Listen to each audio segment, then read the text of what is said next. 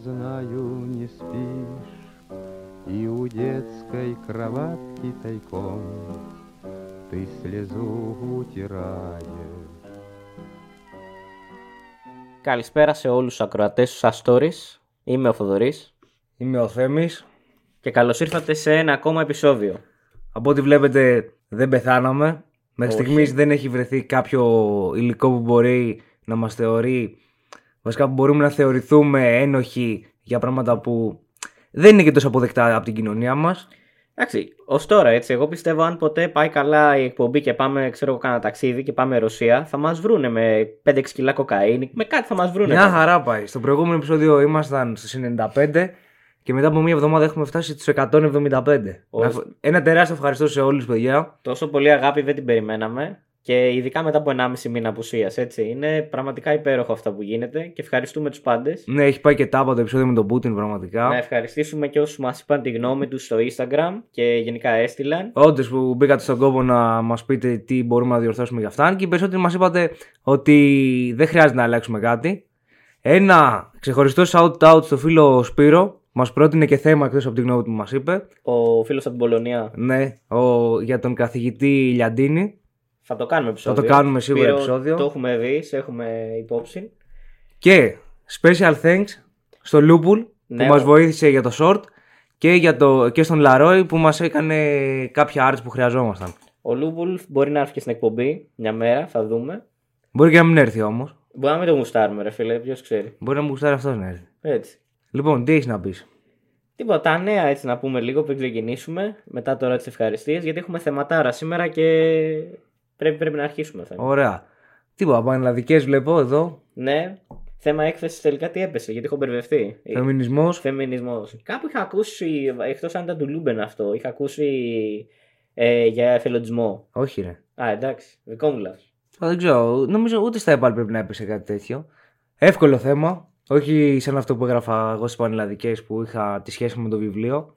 Εντάξει, ρε φίλε, κομπλέ πράγματα. Τώρα, επειδή εγώ τα ξέρω από την αδερφή μου για τις επιστήμες υγείας, χημεία έτσι και έτσι, ζόρια τα πράγματα, φυσική μου είπε ότι ήταν εύκολα. Εντάξει, για άλλη μια φορά, καλή τύχη θα πούμε σε όλους. Όντως, Αν ε, είμαστε το διάλειμμά σας από το διάβασμα έτσι για να χαλαρώσετε και αυτά, χαιρόμαστε κλείστε το. πολύ, αλλά όχι, ναι, όχι, κλείστε το. Να το κλείσουν, ρε παιδί, μα ακούσουν πρώτο το βίντεο, εντάξει. Όχι, να μην το ακούσετε, πάτε να διαβάσετε και μετά ε, έρχεται και το βλέπετε Έχει όταν ολόκληρο τελειώσετε. καλοκαίρι, να έχετε τρεις μήνες μπροστά σας. Ξεκινάει και η περίοδος εξεταστικής. Ναι, και από εκεί άλλη τσαπού. Εντάξει, μωρέ, κάτι θα γίνει. Εντάξει, ρε φίλε, θα γίνει, αλλά το θέμα είναι ότι. Θα ρεφάρουμε Σεπτέμβρη, άμα δεν πάει καλά τώρα. Μπα, δεν νομίζω. Πάει καλά, λέω. Θα πάει. Θα πάει. Ελπίζουμε όλοι. Θα πάει. Ε, αυτά από νέα νομίζω. Ναι, νομίζω δεν έχουμε κάτι άλλο. Δεν να έχει γίνει σχολιάσουμε. κάτι επιλήψη. Εκλογές έρχονται για άλλη μια φορά. Ναι, μωρέ. Κοιτάξτε τι θα ψηφίσετε πάλι. Καλά, ψηφίστε εκεί ό,τι αγαπάτε, δεν πειράζει. Α βγάλουμε πάλι το γουρλωμάτι. Εντάξει, ρε φίλε, λίγο γκαντέμισο άτομο. Ή όπως αγαπάει να λέει ο συμποτκάστερ από εδώ, Ντολμαδάκια. Δελμαδάκια. Εντάξει, ψηφίστε ντολμαδάκια, παιδιά. Λοιπόν, Θέμη, ξέρεις ποιο είναι το θέμα μας σήμερα; Ναι, αφού μου το είπες πριν έρθω. Για άλλη μια φορά, λοιπόν, το SAS Stories ταξιδεύει στη Ρωσία από όλα τα μέρη του πλανήτη. Έχουμε, έχουμε κάποιο φετίχ με τη Ρωσία πλέον. Τρίτο επεισόδιο. Τρίτο επεισόδιο πάμε στη Ρωσία, ναι. Έχουμε πάει για Πούτιν, έχουμε πάει για Ρασπούτιν, έχουμε πάει και τώρα για Διάτλοβ. Dialog Pass. Διάτλοβ Pass. Ωραία υπόθεση. Ναι, ένα περιστατικό που εξελίχθηκε το 59, αν δεν κάνω λάθος. Ναι. Νομίζω all time classic. Ναι, Δεν παίζει να μην έχει ακούσει κάποιος για το Dialog Pass. Παίζει μπαλίτσα με απ' όλα. Έχουμε μέσα στρατό, έχουμε εξωγήνους, έχουμε πολλά πραγματάκια. Εννοείται, έχουμε πειράματα με ραδιενέργεια της κυβέρνησης. Όλα μέσα. Πρέπει να ξανάρθουμε Ρωσία εντωμεταξύ σαν εκπομπή, τουλάχιστον για το ρωσικό πείραμα ύπνου, ξέρω εγώ. Θα, θα ξαναγυρίσουμε Ρωσία. Εγώ νομίζω πρέπει να πάμε ένα ταξιδάκι Ρωσία. Από εκεί δεν θα ξαναγυρίσουμε μένα, αλλά δεν μας πειράζει. Δεν νομίζω να κάτσει να ακούσει το ο Πούτιν το επεισόδιο μας, χαλάρωσε. Ποτέ δεν ξέρεις.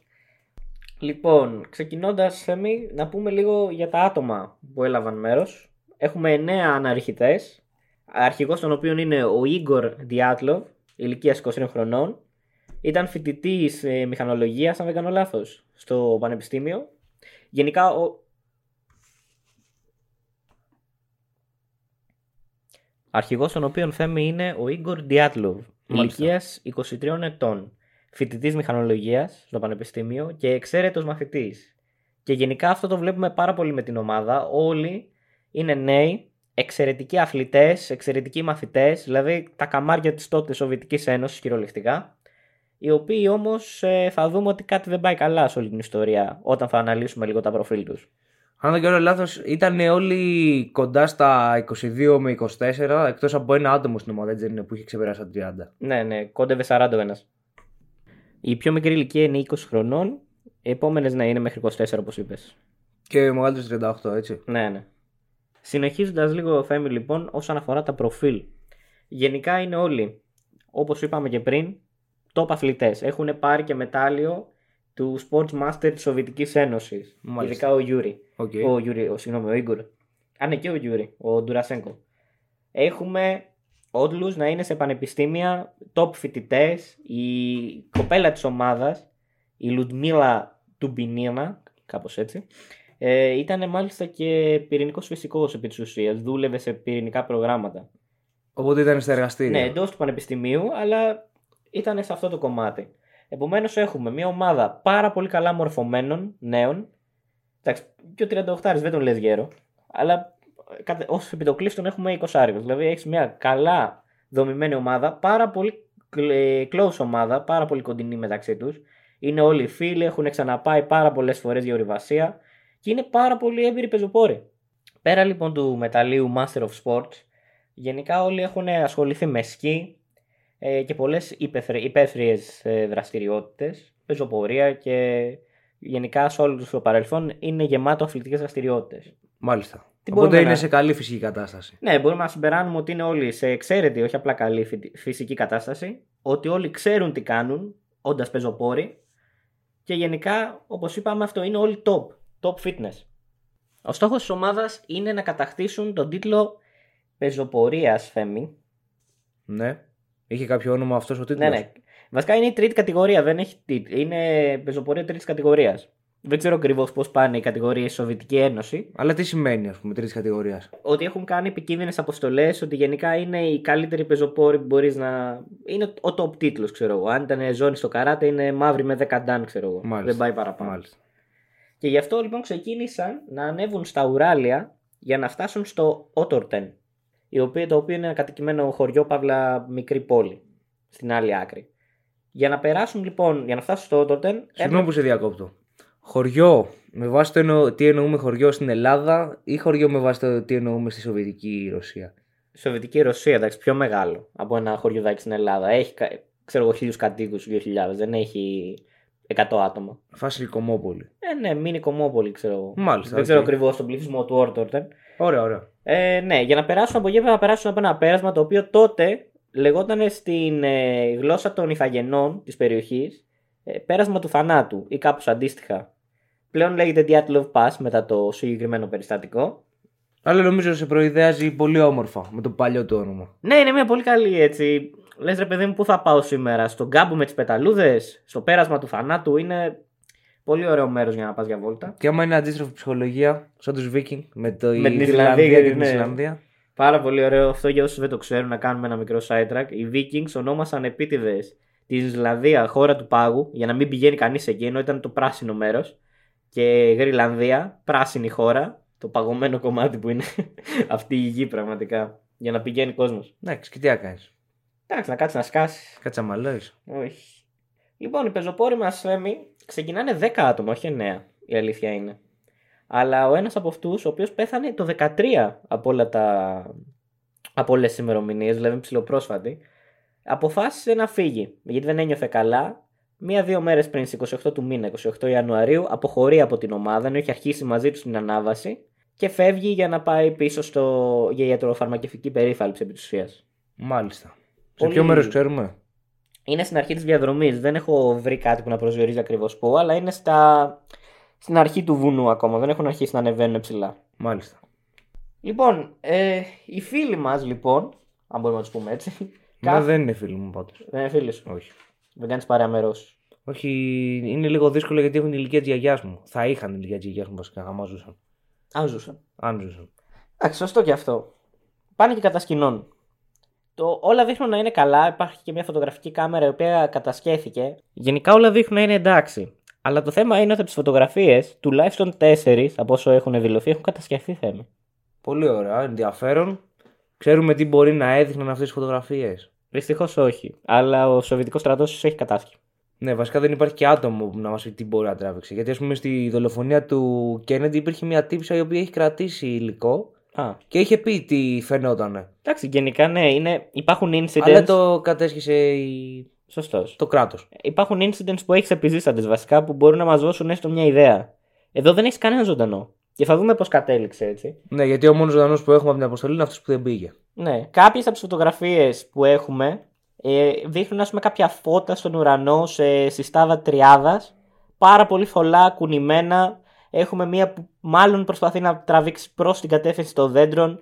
Υπάρχουν θεωρίες εδώ ότι μάλλον χρησιμοποιούν τη φωτογραφική για το flash. Για να μπορούν να δουν μέσα στο βράδυ. Οκ, αρκετά ενδιαφέρον αυτό. Το τι έγινε τώρα; Καθώς κοιμόντουσαν, η ομάδα έχει στήσει τη σκηνή της, η οποία είναι ειδική σκηνή της εποχής για κάμπινγκ τύπου 4 εποχών, δηλαδή έχει μέσα όλα τα απαραίτητα, είναι ζεστή, δεν είναι ξέρω εγώ, η απλή σκηνή κάμπινγκ παραλίας. Μάλιστα. Και καθώς κοιμούνται, για κάποιο λόγο αναγκάζονται να βγουν από τη σκηνή. Αλλά πώς βγαίνουν, Φέμε, εδώ είναι το περίεργο της υπόθεσης. Δεν ανοίγουν το φερμουάρ, σκίζουν τη σκηνή με μαχαίρι από μέσα. Βγαίνουν τρέχοντας, ημίγυμνοι, οι περισσότεροι κάποιοι χωρίς παπούτσια, άλλοι μόνο με τις κάλτσες, άλλοι με ελάχιστα ρούχα, φανελάκια, δηλαδή όπως κοιμόντουσαν. Δεν, δεν, δεν πήραν καν ένα παλτό, κάτι. Βγήκαν έτσι και διασκορπίστηκαν σε μικρές ομάδες των 2 ή 3 ατόμων. Μία ομάδα επιδίωξε να φτάσει προς τα δέντρα. Γενικά στο πώς είναι τοποθετημένη η σκηνή για να σας δώσω λίγο μια κατανόηση του χώρου. Η σκηνή κοιτάει προς ένα γκρεμό επί της ουσίας. Είναι αρκετά μακριά, έχει χώρο, δεν είναι δίπλα του, αλλά κοιτάει προς ένα γκρεμό. Από την άλλη πλευρά, επί της ουσίας στα βόρεια με βάση την κατεύθυνση της σκηνής, ε, υπάρχει μια συστάδα δέντρων. Βόρεια και δυτικά. Ενώ, συγγνώμη, βόρεια και ανατολικά. Ενώ ανα, ε, δυτικά υπάρχει ένας μικρός καταράχτης και μια συστάδα έτσι πάγου. Και από πάνω οι, οι πιο ψηλές κορυφές, δηλαδή που αρχίζει να ανεβαίνει πάλι το έδαφος. Και νότια το έδαφος κατεβαίνει λιγάκι και ακολουθάει το ποταμάκι που είναι ο καταράχτη από την άλλη πλευρά. Απλή γενικά έτσι, μια χωροταξική ενημέρωση. Ένας, ένα γκρουπ βρίσκεται, νομίζω δύο ατόμων, βρίσκεται κάτω από ένα δέντρο προσπαθώντας να ανάψει μια φωτιά. Έχουν αρκετά κρυοπαγήματα αλλά και καμένη σάρκα πάνω τους όταν βρέθηκαν. Στα πόδια συνήθως και στα χέρια. Αυτό βασικά υποδηλώνει σύμφωνα με τους ερευνητές ότι μάλλον προσπάθησαν να ζεσταθούν επειδή ήταν ξυπόλοιτοι και έχω- είχαν χώσει τα πόδια τους πάρα πολύ κοντά στη φωτιά χωρίς το καταλαβαίνουν λόγω του κρύου. Και κάηκαν. Σε ένα δέντρο, από κοντά επίσης στο δάσος, βρίσκουμε ότι κάποιος προσπάθησε να σκαρφαλώσει. Μέχρι 5 μέτρα τα κλαδιά είναι σπασμένα. Τώρα υπάρχουν δύο θεωρίες γι' αυτό. Είτε ότι προσπάθησαν να κόψουν αυτά τα κλαδιά για τη φωτιά, είτε ότι απλά κάποιος προσπάθησε να ανέβει ψηλά για κάποιο λόγο. Έχουμε λοιπόν τον αρχηγό, τον, τον Ίγκορ, μαζί με τη μόνη κοπέλα του group, οι οποίοι είναι πεθαμένοι κάπου ανάμεσα στη σκηνή και στο δάσος. Αλλά κοιτάνε προς τη σκηνή. Επομένως, ξέρουμε ότι προσπάθησαν να γυρίσουν πίσω. Τώρα, αν αυτή η προσπάθεια ήταν για να συλλέξουν ρούχα ή για να δουν οτιδήποτε τους είχε αναγκάσει να βγουν από τη σκηνή, αν είναι ακόμα εκεί, δεν γνωρίζουμε. Επίσης, έχουμε δύο νεκρούς στο χαντάκι που είναι κάτω από τον καταράκτη. Με σπασμένα κρανία και γενικά αρκετοί από, τους, ε, από την ομάδα έχουν βρεθεί με σπασμένα πλευρά, γενικά τραυματισμούς οι οποίοι φαίνεται να έχουν έρθει από κάποια πάρα πολύ ισχυρή δύναμη, κάποιο χτύπημα δηλαδή, οι περισσότεροι από τους οποίους δεν θεωρούνται θανάσιμοι όμως. Εκτός από το ραγισμένο κρανίο που δεν, έχουν, ε, δεν έχει συντελέσει άποψη ο έτροδικαστή ακόμα. Ακόμα η υπόθεση έχει κλείσει, ενώ ότι δεν έχει καταφέρει να. Να πει αν ήταν θανάσιμο ή όχι. Ναι. Εγώ θα σε ρωτήσω κάτι τώρα. Ωραία, αν ξέρεις να μου απαντήσεις. Είπες για την κάμερα Ναι. που είχε το υλικό. Ξέρουμε κοντά σε ποιο από αυτά τα groups ε, βρέθηκε η κάμερα; Βρέθηκε σε έναν από τους άντρες κοντά στο δάσος. Μάλιστα.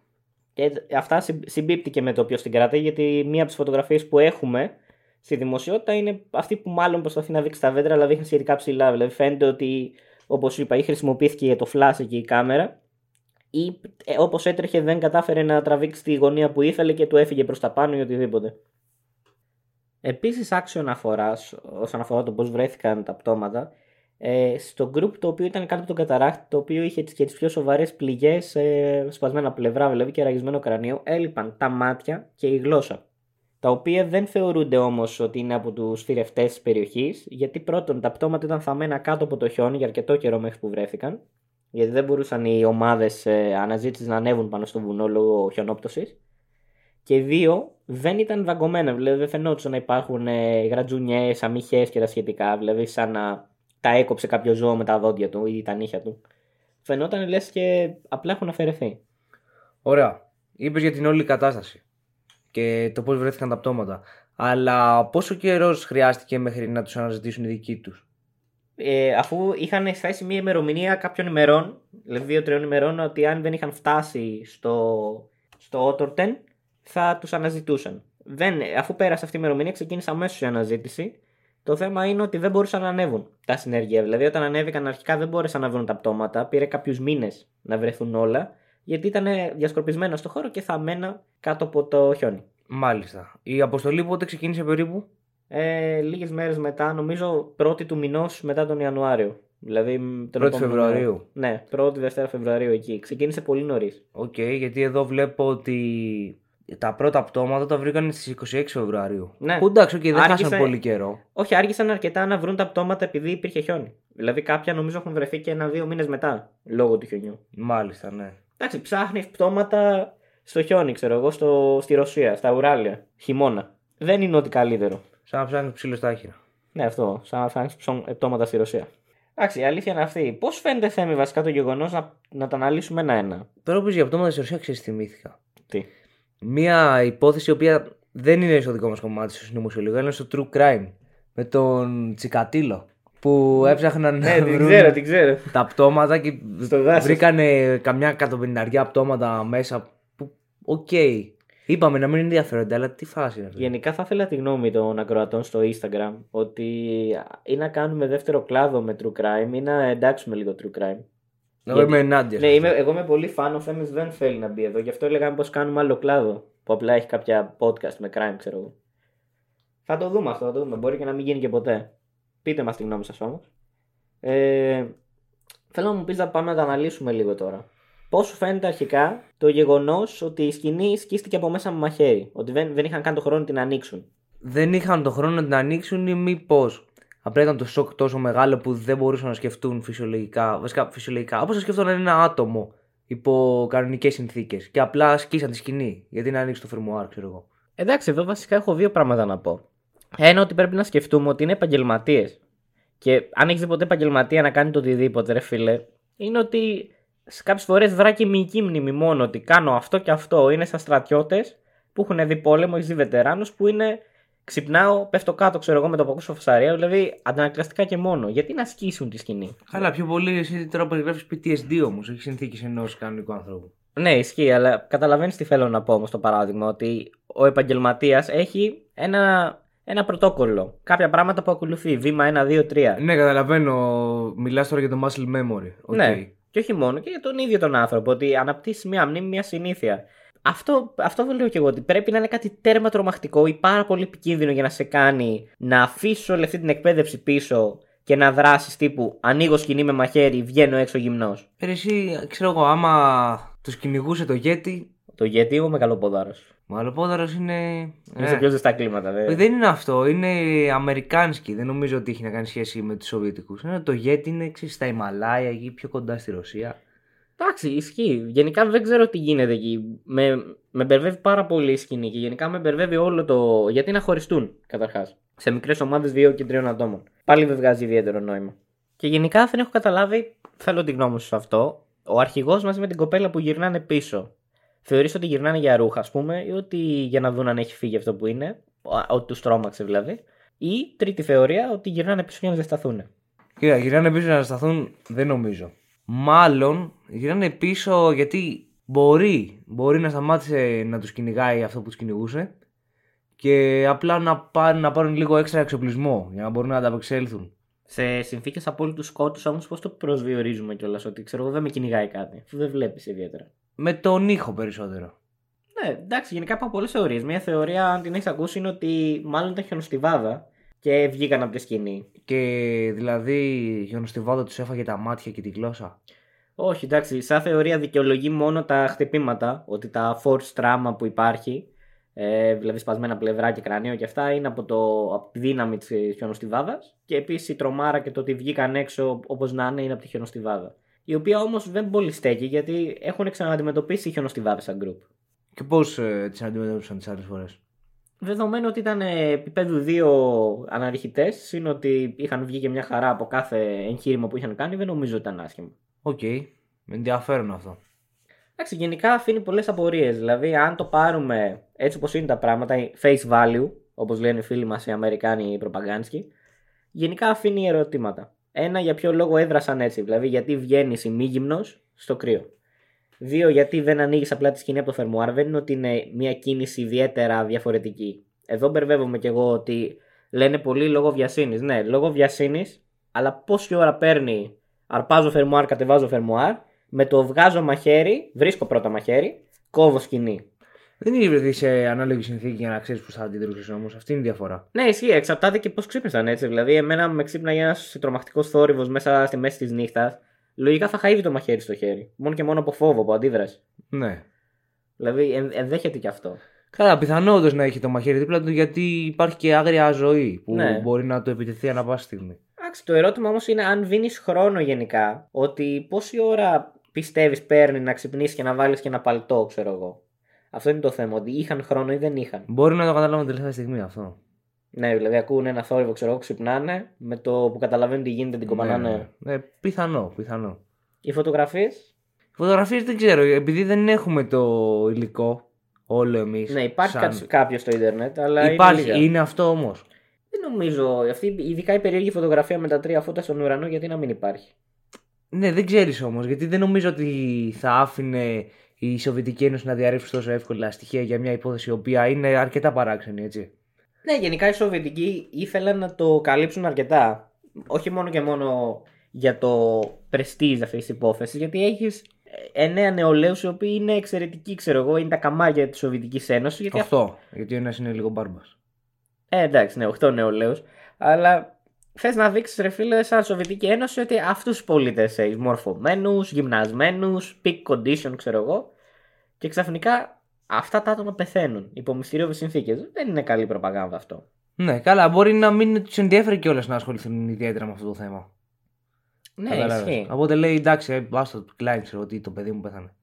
Επίσης, ένα που δεν ανέφερα θέμα είναι ότι πέρα ότι ο στρατός ήρθε αμέσως μετά την ανακάλυψη των πτωμάτων και άρχισε να μαζεύει πράγματα, είναι ότι ο στρατός επίσης. Α, βρέθηκαν, μην το ξεχάσουμε αυτό, βρέθηκε κάποιο υλικό ύφασμα το οποίο θεωρείται από στρατιωτικά ρούχα σε όλη την περιοχή. Αλλά βρέθηκε πριν έρθει ο στρατός. Επομένως δεν ξέρουμε γιατί ήταν αυτό εκεί ή αν το είχαν τα παιδιά μαζί τους σαν. Πολύ πιθανό να το είχαν. Σαν όμως. ναι. Σαν κάποιο είδους. Ε, δεν ξέρω, σκηνή, καντίνα, νερού, ξέρεις αυτά που υπάρχουν. Δεν ξέρω. Καθόλου απίθανο να είχαν ένα κομμάτι στρατιωτικού εξοπλισμού πάνω τους. Αφού πήγαν και σε τέτοια ε, αποστολή και νομίζω την υποστήριζε ε, πανεπιστήμιο, κρατικό, έτσι δεν είναι; Ναι, όχι χρηματικά, ήταν όμως όλοι μέλη πανεπιστημίου. Ναι, εντάξει, κάτι θα τους έδωσε. Δεν τους έδωσε λεφτά, μπορεί να τους έδωσε εξοπλισμό όμως. Εντάξει, Δεδομένου ότι παίρνανε βραβεία για τις αναρριχήσεις, όντως θα είχαν κάποια χρηματοδότηση, υποθέτω. Ε, Επίσης, να αναφερθούμε ότι βρέθηκε πάρα πολύ ψηλό ποσοστό ραδιενέργειας. Ειδικά στην κοπέλα και στον Ίγκορ. Το οποίο είναι λίγο περίεργο. Περίμενε. Η γυναίκα είπε όμως ότι δούλευε σε. Βασικά δούλευε, ασχολούταν με πειράματα Ναι, που είχαν να κάνουν με την ναι. πειρατήρια, έτσι δεν είναι.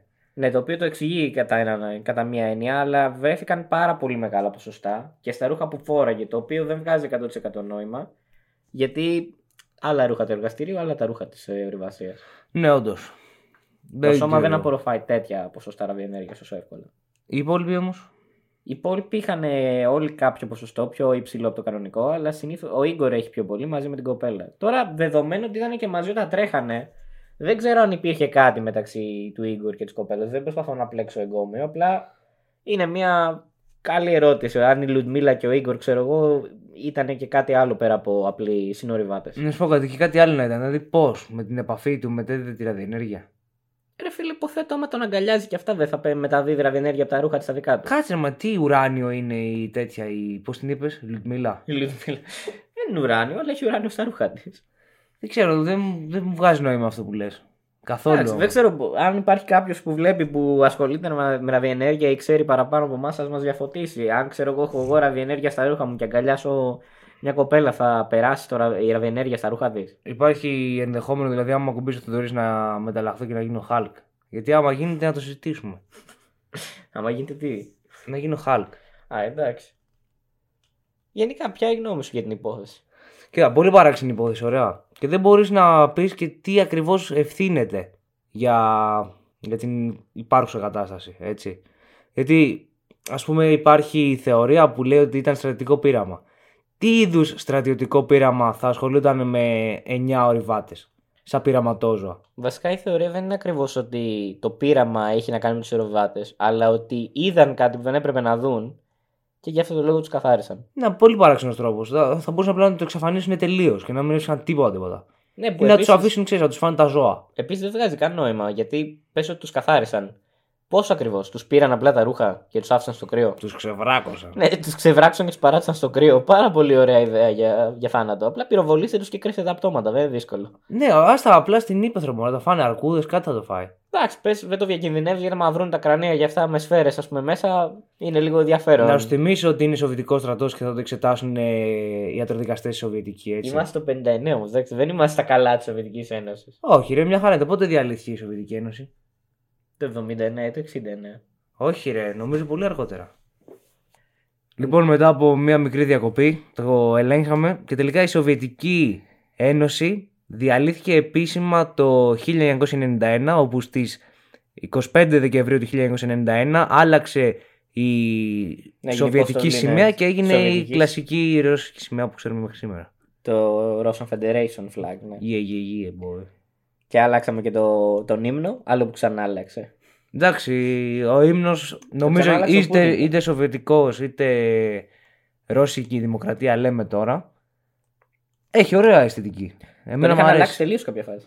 Εκεί Ναι. που άλλαξαν, ναι, είχε φύγει τελείως και ξαναήρθε με τον Πούτιν. Ούτε Είναι, ο- είναι ωραίος, εντάξει. Ούτε αυτός με χάλασε όμως. Όχι, εντάξει, να σου πω κάτι. Ο ύμνος είναι πολύ καλός. Γενικά, δηλαδή, νομίζω δεν μπορούσε να γίνει και κακή δουλειά γιατί αν αυτός που τον έγραφε έκανε καλή δουλειά, αυτόν είχαν εκτελέσει. Εντάξει, στις αρχές μπορεί να Κάτι, ήταν πιο ανα- κάτι ήρεμα τα ανάλογο, πράγματα. ναι. Λοιπόν, που είχαμε μείνει τώρα. Α, έχουμε τους ιατροδικαστές, ωραία, οι οποίοι θα ήταν ε, σοβιετικοί.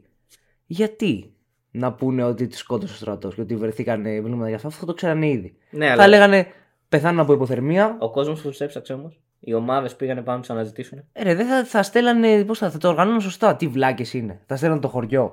Θα στέλνανε το στρατό γιατί ο στρατός ήξερε που τους έχει βάλει. Οπότε στέλνουν μια στρατιωτική ομάδα ή μια αντίστοιχη ΕΜΑΚ. Εντάξει, η οποία είναι μέσα στα κόλπα. Τους βρίσκει, είναι εδώ, πεθάνουν από υποθερμία γιατί λούσαν, ξέρω εγώ, είχαν μα- πάει να μαζέψουν ξύλα και χαθήκανε και τους φάγανε οι αρκούδες και τα τσακάλια. Εντάξει, γενικά όμως πρέπει να λάβουμε υπόψη ότι μια καλή θεωρία συνωμοσίας και αντίστοιχα μια καλή συγκάλυψη δεν πρέπει να γεννάει ερωτήσεις. Δηλαδή, είσαι ο στρατός. Θες να εξαφανίσεις εννέα τυχαίους που πέσανε πάνω σε ένα πείραμα. Ναι. Θες να το κάνεις με τρόπο που δεν γεννάει ερωτήσεις. Γιατί όσο περισσότερες ερωτήσεις γεννάει αυτό, τόσο πιο πολύ ο κόσμος θα αρχίσει να ψάχνει και να ρωτάει και να, να λέει κάτι γίνεται εδώ. Μα σου είπα τι γίνεται. Του φάγανε τα τσακάλια. Βρε, σου Αφού λέω. δεν είχε, η περιοχή δεν ήταν θα άδεια δει- από ζώα. Δεν γίνεται να μην έχει καθόλου ζώα. Δεν έχουμε βρει σημάδια ζώων εκείνη την περίοδο. Και γενικά δεν έχει πάρα πολλά ζώα εκεί πάνω. Μάλιστα. Είμαστε από πόσα μέτρα πάνω από το, από το επίπεδο της θάλασσας. Δεν υπάρχει και πολλά. Δεν, ειδικά το χειμώνα. Έλα, Ε, δεν υπάρχει καμιά αρκούδα θα υπήρχε. Όχι, ρε φίλο, δεν βρήκανε καθόλου ίχνη ζώων στην περιοχή. Τουλάχιστον εκείνες τις νύχτες και μέχρι ε, τις 20 του μήνα που βρεθήκανε, δεν υπήρχαν καθόλου ίχνη ζώων. Εντάξει, θα μου πεις μετά από ένα σημείο είναι η παρουσία των ανθρώπων του χωριού που πάνε εκεί για να ψάξουν, αλλά κατάλαβες τι εννοώ, δεν υπάρχουν ίχνη ζώων. Γενικά, αφήνει κάποια ερώτηματα. Έχει, το Diatlov Pass έχει μια εξής ε, μοναδική ιδιότητα στα θεωρία συνωμοσίας. Δεν μπορεί να καλύψει τίποτα 100%. Δηλαδή δεν, δεν υπάρχει και μία θεωρία που να τα απαντάει όλα. Π.χ. η θεωρία εξωγήινη. Είναι εξωγήινη, έχουμε τα τρία φώτα στον ουρανό και την άλλη φωτογραφία που πάλι ψηλοστοχεύει ψηλά. Έχει δύο φωτογραφίες, είναι αυτές που έχουν κατασχεθεί, οι οποίες προσπαθούν να τραβήξουν κάτι στον ουρανό. Και, και επίσης έχουμε το Blunt Force, δηλαδή την ομή δύναμη που έχει χτυπήσει κάποιου και τους έχει τραυματίσει άσχημα. Ωραία, πάλι όμως δεν εξηγεί για ποιο λόγο οι εξωγήινοι να μην πάρουν κάτι. Δηλαδή, πες ότι αφαίρεσαν τη γλώσσα που, και τα μάτια που λένε πολύ ο- για πειράματα. Γιατί τα αφαιρεί από ένα άτομο; Νομίζω η γλώσσα έλειπε σε δύο. Γιατί αφαιρεί από ένα με δύο άτομα; Αυτό ακριβώς θα σε ρωτήσω και εγώ. Γιατί ξέρεις, μου έχει κολλήσει πολύ έντονα η γλώσσα και τα μάτια που λείπανε. Εντάξει, αυτά νομίζω είναι θέμα αποσύνθεσης. Δηλαδή. αν Από εξαρτάται- σύνδεση όμως σε, δύο διαφορε- σε δύο άτομα. Οι άλλοι ήταν, ε, μάλλον δεν ήταν άνθρωποι, ήταν ε, εξωγήινοι. Δεν βρέθηκαν όμως όλοι στο ίδιο σημείο. Άλλοι ήταν θαμμένοι κάτω από τον πάγο, άλλοι ήταν ε, οι μη θαμμένοι και αυτό βρέθηκαν κάποιοι πιο νωρίς. Εντάξει, αυτό μπορεί και να δικαιολογηθεί. Είναι ρε, εύκολα και με πάλι το όμως πώς ήταν θα- σε συνθήκες οι οποίες είναι υπό το μηδέν. Σωστό και αυτό. Σωστό, συντηρείται. Οπότε είναι μούμια στην ουσία. Ναι, όντως. Άμα δεις και τις φωτογραφίες από. και όποιος θέλει, αν και δεν το προτείνουμε, να δείτε φωτογραφίες από όταν τους βρήκανε, είναι πολύ καλοσυντηρημένα πτώματα. Δηλαδή, βλέπεις λες και έχουν πεθάνει πριν μια ώρα, ξέρω εγώ. Κατάλαβες. Γι' αυτό σου λέω ότι είναι παράξενο. Γενικά, ναι, δεν βγάζει πολύ νόημα. Αυτό λέω. Είναι σαν θεωρία συνωμοσίας και γενικά ό,τι εξήγηση και υπάρχει δεν βγάζει νόημα 100%. Συγκάλυψη γεγονότων από το στρατό. Δεν βγάζει νόημα ο τρόπος εκτέλεσης. Δεν βγάζει νόημα το γεγονός ότι αυτό αφήνει πολλές ερωτήσεις να γεννηθούν. Τις οποίες ο στρατός θα ήταν πιο λογικό να τις έχει συγκαλύψει πολύ καλύτερα. Άγρια ζωή. Δεν υπήρχαν ίχνη ζώων, είναι ότι δεν υπήρχαν νυχαίε, αμυχέ και δια... Ο μόνος που είχε αμυχέ ήταν αυτός που είχε ανέβει στο δέντρο και οι δύο που μαζεύανε κλαδιά. Που αυτοί έχει νόημα να έχουν αμυχέ απάνω τους. Αντίστοιχα, η χιονοστιβάδα δεν βρέθηκε σύμφωνα με τους ειδικούς αναλυτές της Σοβιετικής Ένωσης καμία ένδειξη ότι είχε υποχωρήσει χιόνι. Και το χιόνι που πήγαν ήταν φρέσκο, δηλαδή είδα- είδανε και βήματα. Επομένως, ούτε η χιονοστιβάδα κολλάει στα θεωρία. Η εξωγήινη είναι το μόνο που, αν πεις ότι κολλάει, δηλαδή κολλάει στο κομμάτι ραδιενέργειας, κολλάει στο κομμάτι ότι πήραν δείγματα επί της ουσίας στη γλώσσα και τα μάτια, κολλάει στο κομμάτι ότι το Blunt Force μπορεί να ήταν κάποιο οστικό κύμα, αλλά πάλι δεν κολλάει στο πώς τους τρόμαξε ακριβώς ή γιατί να κατάσχει ο στρα... Α, εντάξει, εκεί μπορεί να πεις ότι κάτι έχει να κάνει με τους ε, με τους εξωγήινους φωτογραφίες. Τι πιστεύεις; Εγώ δεν ξέρω τι να πω. Αλήθεια. Θα ήθελα να είναι εξωγήινη, ωραία. Αν και δεν βγάζει πολύ νόημα να είναι εξωγήινη. Αλλά θα ήθελα να πω ότι δεν είναι η τελευταία φορά που συμβαίνει τέτοιο incident με ορειβάτες. Τι εννοείς; Γιατί υπάρχει παρόμοια κατάσταση Α, στην Ουκρανία. στο Καμάρ Μπαντάν. Ναι, ναι. Συγγνώμη. Στο Καμάρ Νταμπάν. Νταμπάν. Ωραία. Δεν ξέρω πώς προφέρεται. Συγγνώμη για όσους ξέρουν ρώσικα. Και τέλος πάντων ναι, έγινε και στην Ουκρανία κάτι παρόμοιο, μόνο που εκεί υπήρχε επιζήσασα. Αλλά δεν θυμάμαι περιττέρω την υπόθεση για να μπορούσα να την αναλύσω. Ωραία, ίσως την κοιτάξουμε κάποια στιγμή πιο ενδελεχώς στο κανάλι. Εντάξει, γενικά ε, αφήνει πολλές απορίες. Η εξωγήινη είναι το μόνο που κολλάει σε όλα που εγώ ξέρετε ότι το έχω ξαναδηλώσει σε αυτήν την εκπομπή ότι δεν είμαι υπέρ των θεωριών εξωγήινων, δεν πιστεύω σε εξωγήινους. Αλλά είναι η μόνη θεωρία που μπορώ να το δω λιγάκι. Γιατί εντάξει, έρχεται σαν πασπαρτού να, να μπει σε όλες τις κλειδαριές η θεωρία εξωγήινη. Γιατί οι φωτογραφίες έχουν κατασχεθεί από το στρατό, εξωγήινη. Γιατί βρέθηκαν έτσι τα πτώματα, εξωγήινη. Γιατί υπάρχει blunt force trauma, εξωγήινη. Για ποιο λόγο την κοπάνησαν έξω, εξωγήινη. Αλλά ένα που δεν κολλάει, ξέρεις ποιο είναι για τους εξωγήινου. Ποιο, για πες μου. Ποιος ο λόγος ο Ίγκορ και η Λουτμίλα να προσπαθήσουν να γυρίσουν πίσω αν υπήρχαν εξωγήινοι; Συν ότι εξωγήινοι θα ήταν από πάνω λογικά. Δηλαδή, ποιο το νόημα να προσπαθήσει ο ένας που ανέβηκε στο δέντρο να ανέβει στο δέντρο, ποιο το νόημα η Λουτμίλα και ο Ίγκορ να προσπαθήσουν να γυρίσουν πίσω στη σκηνή. Γενικά δεν κολλάει αυτό με τους εξωγήινους.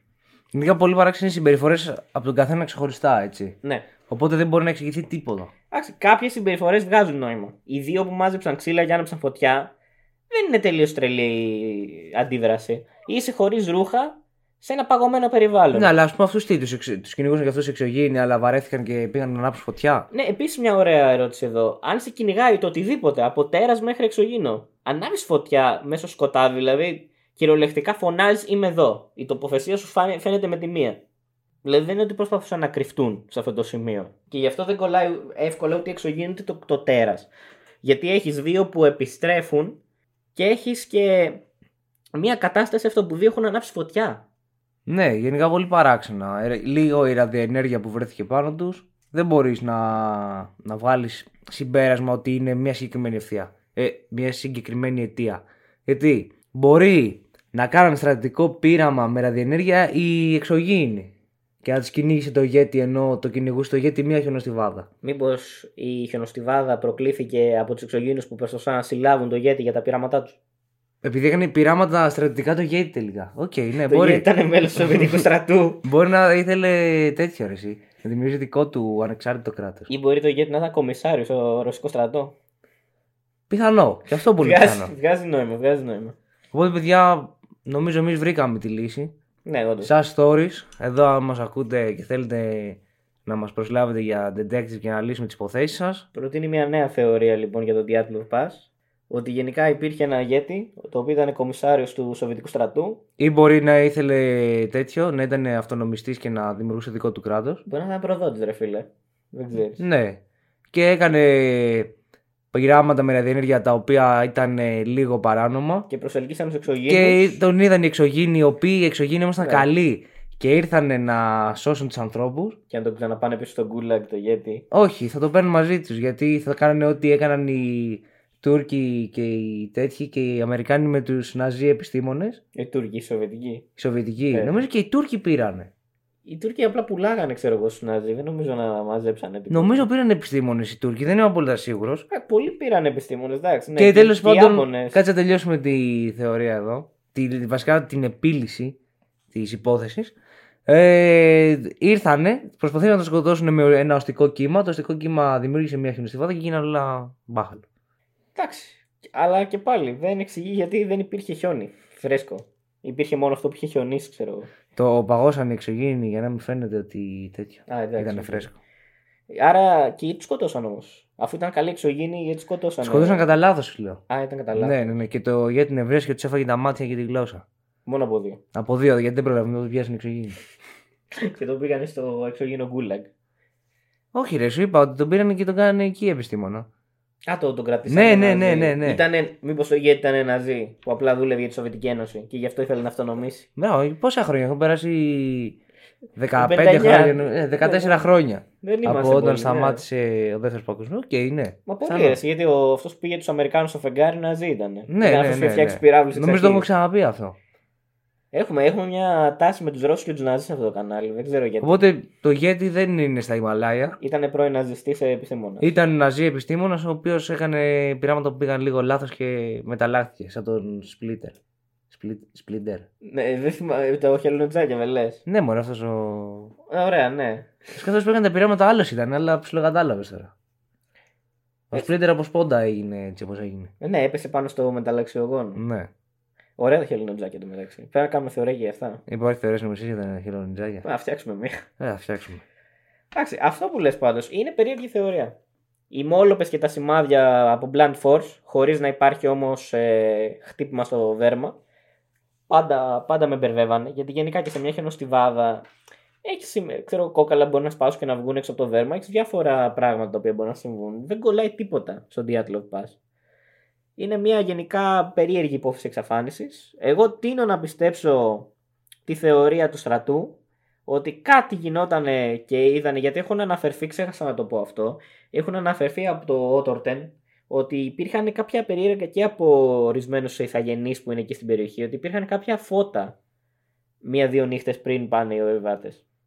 Και κάποιες νύχτες μετά. Φώτα στον ουρανό, τα οποία όπως είπα έχουν τραβηχτεί και ως φωτογραφία που υπάρχει στη δημοσιότητα. Εγώ θα πω εξωγήινου. Απε- Θα Εντάξει, πω κλασικά εξωγήινους, ο γιατί Θεός θα γουστάρω πάει εξωγήινους. εξωγήινους. Δεν μπορώ να πιστέψω εξωγήινους, θα πάω στρατό. Εντάξει, ή δεν ξέρω ρε, σε μήπως είναι απλά μια κακή συγκυρία συμπτώσεων. Δηλαδή είδαν κάτι στον ουρανό που τους τρόμαξε, κάποιο φυσικό φαινόμενο. Τους δορυφόρους του Elon Musk, ας πούμε. Ναι, δεν ξέρω. Και απλά αναγκαστήκανε, χάλασε το Neuralink και έπρεπε να βγουν έξω τρέχοντας. Μπορεί. Δεν γνωρίζω πραγματικά. Είναι, σου λέω είναι πολύ περίεργο. Οπότε ε, πολλά παράξενα συμβάντα μαζί, ε. Έχεις ναι, πολλά παράξενα συμβάντα. Έχεις κάποια λογικά, κάποια μη λογικά. Μη λογικό, όπως είπαμε, αυτό η καταστροφή της σκηνής και η φυγή από αυτή χωρίς ρούχα. Ενώ έχεις απ' την άλλη λογικές συμπεριφορές όπως ανάβω φωτιά ή αυτοσχέδια καταφύγια που προσπάθησε να φτιάξει ένα άλλο γκρουπ τριών ατόμων. Δηλαδή, κάποιοι προσπαθούν να φτιάξουν καταφύγια, άλλοι προσπαθούν να μαζέψουν ξύλα. Εντάξει, δηλαδή, βλέπεις άτομα που προσπαθούν να ζεσταθούν και να μείνουν ζωντανά στις συνθήκες που βρέθηκαν. Ακόμα και ο Ίγκορ. Πάντα με κολλάει ο Ίγκορ και η Λουσμίλα. Γιατί γυρνάνε πίσω; Ή είναι για, να, για εξοπλισμό, ή είναι ότι. Και γιατί έχουν αυξημένη ραδιενέργεια. Αυτό σου λέω, εγώ πιστεύω για μένα εξηγείται καθαρά με τη Λουτμίλα. Ότι επειδή δούλευε εκεί, λογικά η ραδιενέργεια ήταν πάνω της απλά και αν είχε κάποια σχέση με τον Ίγκορ ή απλά επειδή ήταν εκείνη την ώρα μαζί, έχει μεταφέρει ένα ποσοστό πάνω του. Δεν ξέρω πώς δουλεύει η ραδιενέργεια. Οκ. Υποθέτω ότι δουλεύει έτσι. Όποιος ξέρει, ας μας πει. Κοίτα, έχω ακούσει ότι αν ε, βρεθείς σε ραδιενεργή έκρηξη και ζήσεις μεν, δεν πρέπει καν να κάνεις μπάνιο. Γιατί αν έχεις ε, ραδιενέργεια στα μαλλιά σου, θα περάσεις μέσα στο δέρμα στην ώρα που θα κάνεις μπάνιο. Έλα ρε. Πρέπει να πάει να ξηρίσει το κεφάλι σου επί τόπου. Οπότε εγώ δεν κινδυνεύω. Όχι. Ωραία. Βασικά δεν ξέρω, πρέπει να ξεσκονίσεις κάτω το κεφάλι μετά. Εντάξει μωρέ. Πιο Εγώ- εύκολο. Εγώ μαλάκα με αυτό το μαλλί που έχω, ούτε ραβενέργεια δεν θα περάσει ανάμεσα. Εδώ δεν περνάει το νερό. Είναι όντως, μα. Είναι πολύ πυκνό, ναι. Ό,τι Δεν- μαλλί δεν- έχασα εγώ το πήρες εσύ. Έχει τύχει, παιδιά, πραγματικά να ρίξω άλλη θεωρία ομοσία από εκεί. Νερό. Πολλές φορές πάω να ξεκινήσω ντουζ, ρίχνω νερό και δεν περνάει. Αν δεν περάσω τα δάχτυλα ανάμεσα, δεν περνάει νερό. Ούτε ραβενέργεια θα περάσει έτσι. Οπότε θα θεωρείς ένα διάβροχο. Άδεια. και πυρήμαχο. Τα σβήσα όλα, φωτιά. Πυρήμαχο τώρα θα δείξει. Αυτά για τον Diablo Pass. Αν δεν έχεις κάτι άλλο να προσθέσεις. Δεν έχω να πω κάτι. Απλά ξέρεις ότι αυτό που θέλω να συμπληρώσω είναι αυτό που είπα και πριν. Ότι δεν είναι η τελευταία φορά που έγινε αυτό. Πρέπει να ασχοληθούμε λίγο παραπάνω και με την άλλη υπόθεση. Δεν την έχω. Ονοματικά την ξέρω. Δεν την έχω δει καθόλου όμως. Δεν ήξερα καν ότι υπήρχε επιζήσαν. Ναι, υπήρχε μία τύψα. Εντάξει. Αυτή τι είχε πει περίπου, ξέρουμε. Ε, δεν τη θυμάμαι την υπόθεση, οπότε δεν θέλω να πω ανακρίβειες. Ωραία. Ενώ εντάξει ότι ε, δεν έχει κατηγορήσει ξέρω, στρατό ή εξωγήνου. Δεν έχει. Δεν, τίποτα, τίποτα δεν θυμάμαι, τίποτα. Εν τω μεταξύ και αυτή είπε Ουκρανία, έτσι. Ναι, αυτό έγινε στην Πάλι Ουκρανία. Σοβιετική Ένωση όμως. Έγινε το 92, αν δεν κάνω λάθος, αυτή η υπόθεση. Αν το Ένα, 92. χρόνο, ένα χρόνο αφού έσπασε και επίσημα η Σοβιετική Ένωση. Εντάξει, και πάλι το 92 έχει ακόμα επιρροές η Σοβιετική Ένωση. Ε, σίγουρα. Στις ναι, πρώην σίγουρα, Σοβιετικές σίγουρα, Δημοκρατίες. σίγουρα. Δηλαδή. Πάλι εδώ κάτι μυρίζει, κάπου μυρίζει εδώ το ψάρι. Αν και η Σοβιετική Ένωση δεν τα πήγαινε αρκετά καλά με τη Ρωσία, έτσι. Με, ούτε με την Ουκρανία, ναι. Με, τη... Με την Τι Ουκρανία. λέω, μόνο, ναι, με την Ουκρανία. έχεις Βέβαια, δίκιο. Και εγώ μπερδεύτηκα. Τα έπαθα όλα. Όχι, κοίτα. Όντως, έχεις όμως ε, δύο παρόμοια συμβάντα μέσα στο έδαφος της πρώην Σοβιετικής Ένωσης. Πάλι ψηλοσυγκαλυμμένα. Εντάξει, εμένα μου ψηλοφωνάζει αυτό ότι έχω δίκιο με το στρατό. Ότι κάτι έχει παιχτεί εδώ και απλά το καλύπτουν. Μπορεί. Αυτά λοιπόν από σας stories. Σήμερα ήταν ένα ιδιαίτερο επεισόδιο. Γιατί δεν υπάρχει κάποια λύση, δεν μπορούμε να την. ε, δεν μπορούμε να κάνουμε και την αποδόμηση που κάνουμε συνήθως. Γιατί πόσο δεν υπάρχει κάποια λογική εξήγηση. Αν πάρεις τη θεωρία της χιονοστιβάδας, αυτή είναι η μόνη ανάλυση που μπορώ να κάνω ακολουθώντας έτσι την πραγματικότητα, την, μια αποδόμηση. Έγινε μια χιονοστιβάδα, ήταν μεγάλη λογικά τους ξύπνησε ο σεισμός αυτό που ακολουθεί τη χιονοστιβάδα. Τρομάξανε, βγήκαν έξω όσο πιο γρήγορα γινόταν, ή ίσως η σκηνή να ήρθε ένα πρώτο κύμα του χιονιού και να, και να την ψιλοέκλεισε, ξέρεις, να το νιώσαν το χτύπημα. Επομένως, ανοίξαν τη σκηνή γιατί δεν ξέραν να μπορούν να βγουν από το, το φεμουάρ. Και μετά, εντάξει, αφού είδαν ότι έχει ηρεμήσει, έχουν ηρεμήσει τα πράγματα, προσπάθησαν κάποιοι να γυρίσουν, ενώ άλλοι προσπάθησαν να μείνουν ζεστοί μέχρι να καταλάβουν τι γίνεται. Εντάξει, σαν θεωρία γενικά κουμπάει την πραγματικότητα η χιονοστιβάδα, αν και δεν εξηγείται, ξαναλέω, από τους ειδικούς ότι δεν υπήρχε χιόνι μετά. Υπήρχε μόνο, δεν είχε χιονίσει μετά και δύο μέρες μέχρι που ήρθαν τα πρώτα συνεργεία για να Εννοείς δεν ψάξουν. υπήρχε φρέσκο χιόνι, έτσι. Όχι, ε, ναι, ναι, συγγνώμη.